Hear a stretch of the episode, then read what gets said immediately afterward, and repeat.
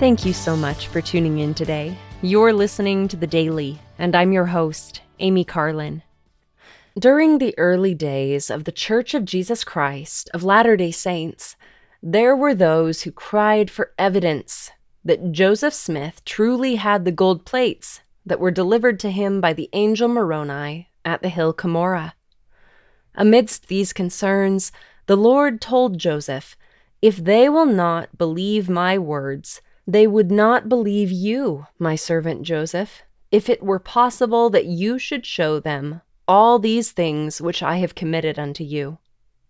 We read in the Doctrine and Covenants, to some it is given by the Holy Ghost to know that Jesus Christ is the Son of God, and that he was crucified for the sins of the world. To others it is given to believe on their words, that they also might have eternal life if they continue faithful. While some of the Lord's children know with certainty Others of us have faith and hope and believe their words. There are a number of things we know that are based on believing the words of those we trust.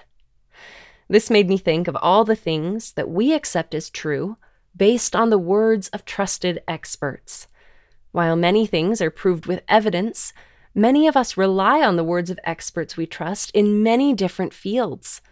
I have not personally seen the curvature of the earth, but I accept that it is round because I believe those who have had such experiences. I haven't seen how the human body works, so I rely on the words of medical professionals. I haven't seen an atom with my own eyes, but I accept the words of chemists who have spent years studying not only atoms, but their components. Beyond that, Simply seeing something does not guarantee belief. The Dead Sea Scrolls are ancient Jewish manuscripts, but that doesn't mean that all who know of or see these relics immediately accept the religious writings on them as true.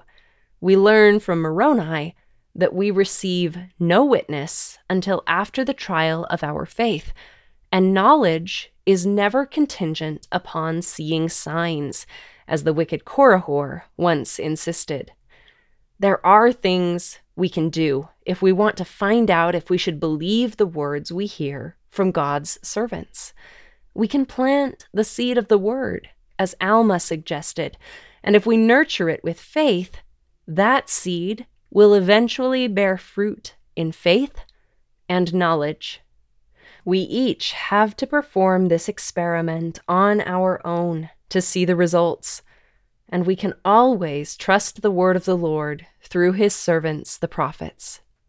We can recognize his servants as he taught us by their fruits ye shall know them. For a good tree bringeth not forth corrupt fruit, neither doth a corrupt tree bring forth good fruit. Thank you again for listening today. The Daily is brought to you by The Church of Jesus Christ of Latter day Saints.